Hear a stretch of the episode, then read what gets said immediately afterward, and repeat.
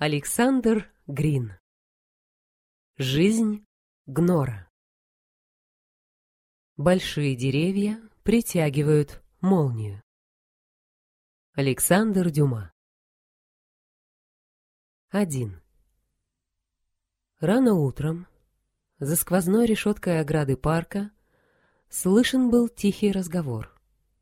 Молодой человек, спавший в северной угловой комнате, проснулся в тот момент, когда короткий, выразительный крик женщины заглушил чириканье птиц.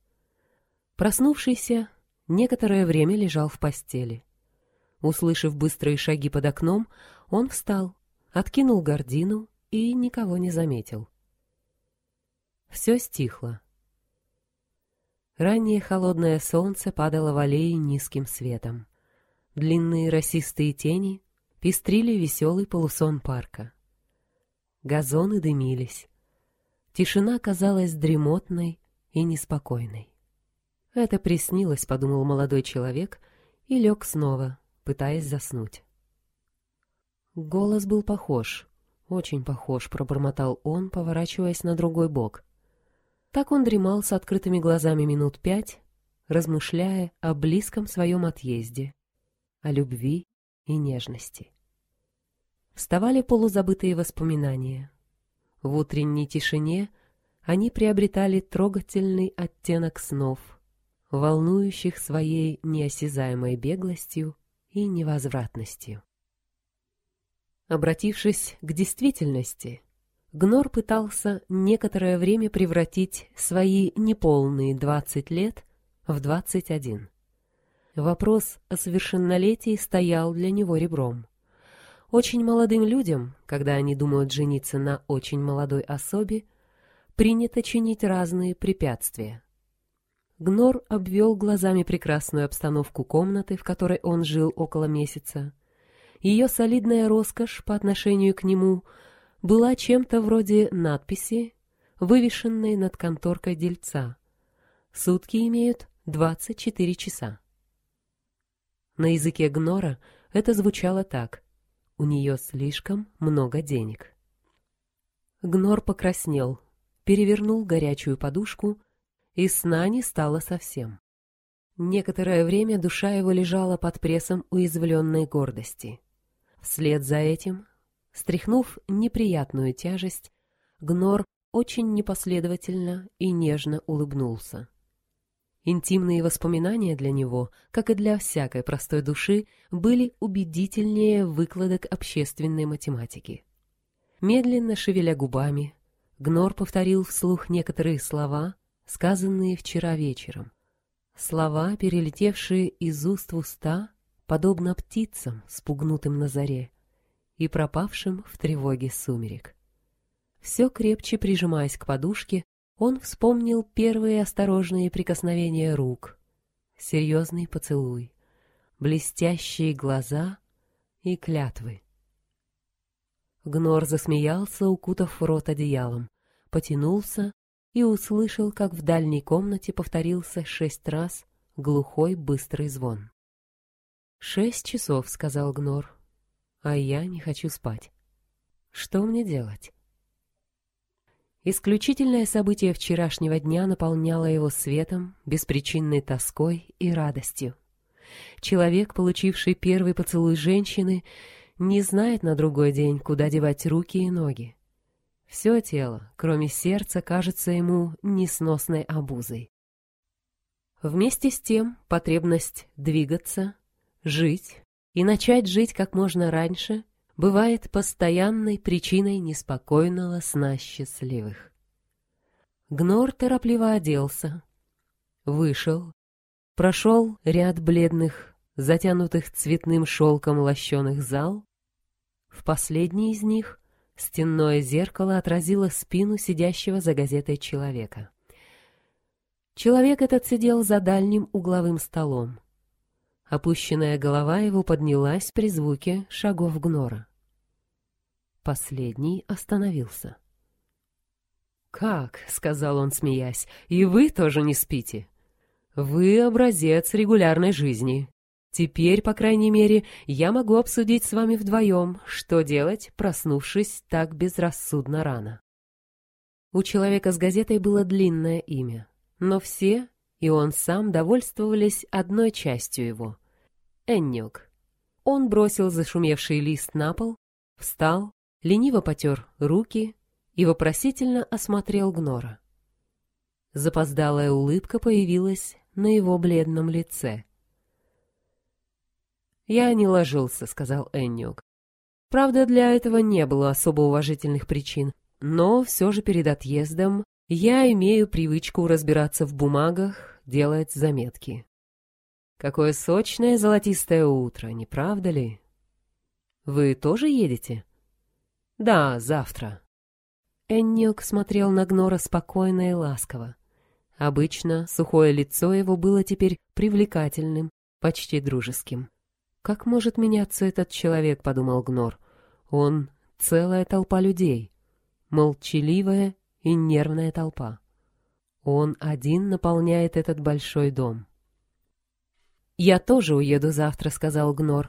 «И хочу спросить вас, в каком часу отходит епископ архипелага?»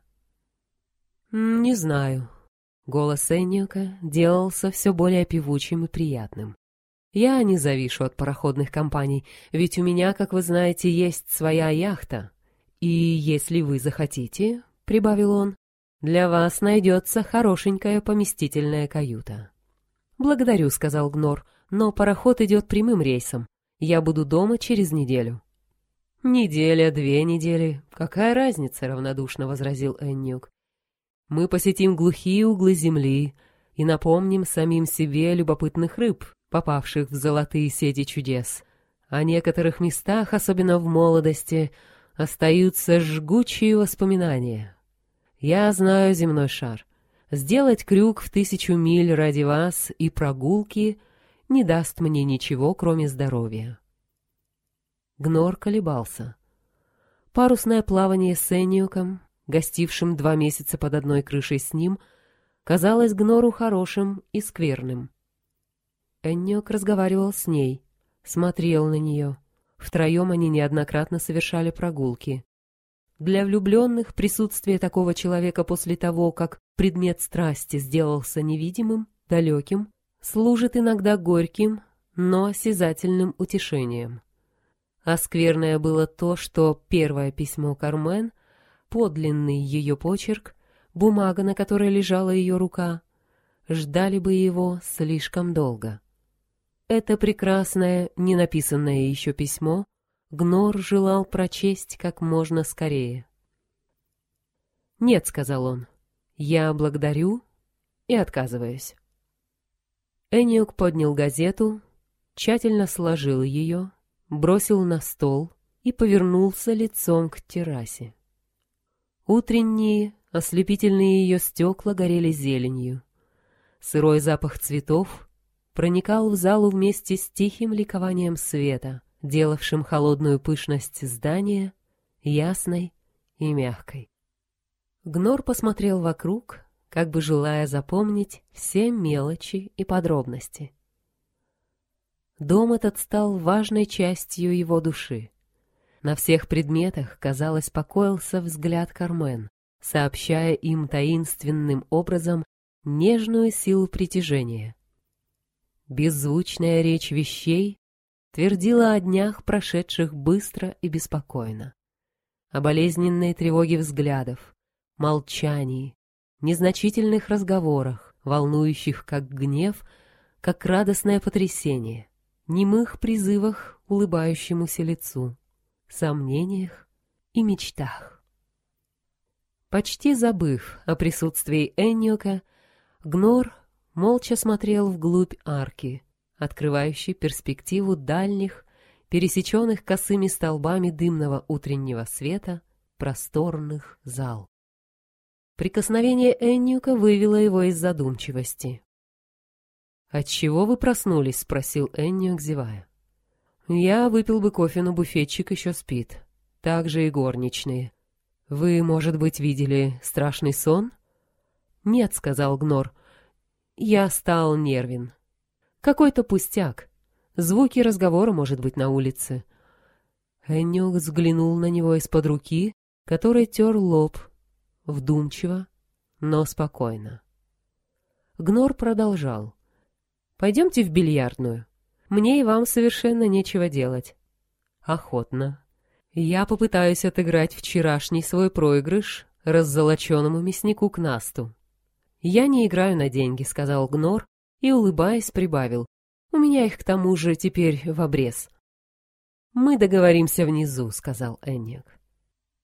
Он быстро пошел вперед и исчез в крыле коридора. Гнор двинулся вслед за ним, но, услыхав сзади хорошо знакомые шаги, обернулся и радостно протянул руки. Кармен подходила к нему с недоумевающим, бледным, но живым и ясным лицом. Движения ее обнаруживали беспокойство и нерешительность. «Это не вы, это солнце», — сказал Гнор, взяв маленькую руку. «Оттого так светло и чисто». «Почему вы не спите?»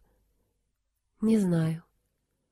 Эта изящная девушка с доброй складкой бровей и твердым ртом говорила открытым грудным голосом, немного старившим ее, как бабушкин чепчик, надетый десятилетней девочкой. «А вы?» «Сегодня никто не спит», — сказал Гнор. «Я люблю вас. Энниок и я, мы не спим. Вы третья». «Бессонница?» Она стояла боком к Гнору. Рука ее, удержанная молодым человеком, доверчиво забиралась в его рукав, оставляя меж сукном и рубашкой блаженное ощущение мимолетной ласки. «Вы уедете, но возвращайтесь скорее». А до этого пишите мне чаще, ведь и я люблю вас. Есть три мира, проговорил растроганный Гнор. Мир красивый, прекрасный и прелестный.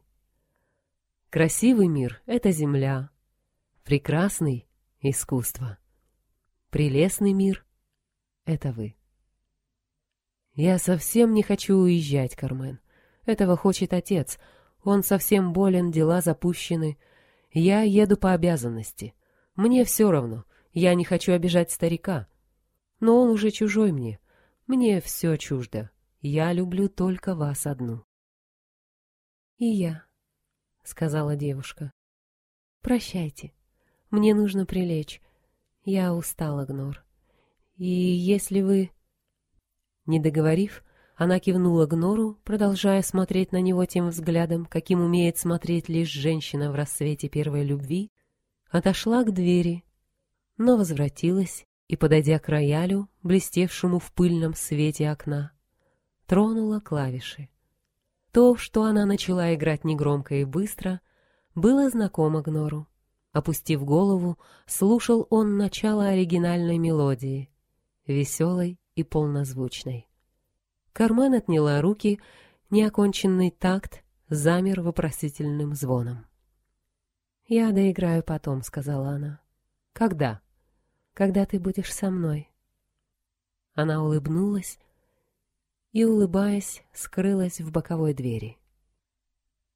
Гнор тряхнул головой, мысленно докончил мелодию, оборванную Кармен, и ушел к Энниуку.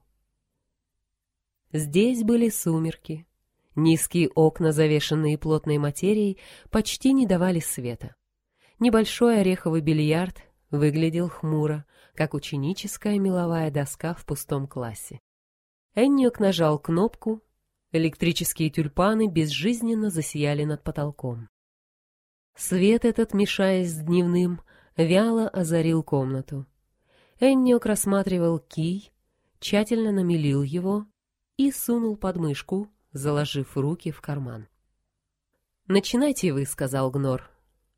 «На что мы будем играть?» — медленно произнес Эннюк, вынимая руку из кармана и вертя шар пальцами. «Я возвращаюсь к своему предложению. Если вы проиграете, я везу вас на своей яхте». «Хорошо», — сказал Гнор. Ироническая беспечность счастливого человека овладела им. Хорошо, яхта так яхта. Во всяком случае, это лесный проигрыш. Что вы ставите против этого?» «Все, что хотите». Энниок задумался, выгибая кий. Дерево треснуло и выпало из рук на паркет. «Как я неосторожен», — сказал Энниок, отбрасывая ногой обломки. «Вот что. Если выиграете, я не буду мешать вам жить, признав судьбу». Эти слова произнес он быстро, чуть-чуть изменившимся голосом. И тотчас же принялся хохотать, глядя на удивленного Гнора неподвижными, добрыми глазами. «Я шутник», — сказал он. «Ничего не доставляет мне такого по существу безобидного удовольствия, как заставлять человека разинуть рот. Нет, выиграв, вы требуете и получаете все, что хотите». «Хорошо». Гнор выкатил шар. «Я не разорю вас». Он сделал три карамболя, отведя шар противника в противоположный угол, и уступил место Эннику. «Раз», — сказал тот. Шары забегали, бесшумными углами чертя сукно, и остановились в выгодном положении. Два. Ударяя кием, он почти не сходил с места. Три. Четыре. Пять. Шесть. Гнор, принужденно улыбаясь, смотрел, как два покорных шара, отскакивая и кружась, подставляли себя третьему, бегавшему вокруг них с быстротой овчарки, загоняющей стадо. Шар задевал поочередно остальных двух сухими щелчками и возвращался к Энниоку. «Четырнадцать», — сказал Энниок. Крупные капли пота выступили на его висках. Он промахнулся, перевел дух и отошел в сторону. «Вы сильный противник», — сказал Гнор, — «и я буду осторожен». Играя, ему удалось свести шары рядом. Он поглаживал их своим шаром то с одной, то с другой стороны, стараясь не разъединить их и не оставаться с ними на прямой линии. Попеременно, делая то больше, то меньше очков, игроки шли поровну. Через полчаса на счетчике у Гнора было 95, 99 у Энника. «Пять», — сказал Гнор. «Пять», — повторил он, задев обоих и удовлетворенно вздохнув. «Мне остается четыре». Он сделал еще три удара и скиксовал на последнем. Кий скользнул, а шар не докатился. «Ваше счастье», — сказал Гнор с некоторой досадой. «Я проиграл». Эннюк молчал. Гнор взглянул на сукно и улыбнулся. Шары стояли друг против друга у противоположных бортов. Третий, которым должен был играть Эннюк, остановился посередине бильярда. Все три соединялись прямой линией. Карамболь почти невозможен, подумал он и стал смотреть. Энниок согнулся, уперся пальцами левой руки в сукно, опустил кий и прицелился. Он был очень бледен, бледен, как белый костяной шар. На мгновение он зажмурился, открыл глаза, вздохнул и ударил изо всей силы из-под низ шара. Шар блеснул, щелкнул дальнего, взвившегося дугой прочь, и, быстро крутясь в обратную сторону, как бумеранг, катаясь все тише, легко, словно вздохнув, тронул второго. Энниок бросил кий. «Я раньше играл лучше», — сказал он. Руки его тряслись. Он стал мыть их, нервно стуча педалью фаянсового умывальника. Гнор молча поставил кий. Он не ожидал проигрыша, и происшедшее казалось ему поэтому вдвойне нелепым. «Ты не принесла мне сегодня счастья», — подумал он, — «и я не получу скоро твоего письма. Все случайность». «Все дело случая», как бы угадывая его мысли, сказал Эниок, продолжая возиться у полотенца. Может быть, вы зато счастливы в любви. Итак, я вам приготовлю каюту. Недавно наверху играла Кармен. У нее хорошая техника. Как странно, что мы трое проснулись в одно время. Странно? Почему же, рассеянно спросил Гнор. Это случайность? Да, случайность. Энниук погасил электричество. Пойдемте завтракать, милый, и поговорим о предстоящем нам плавании.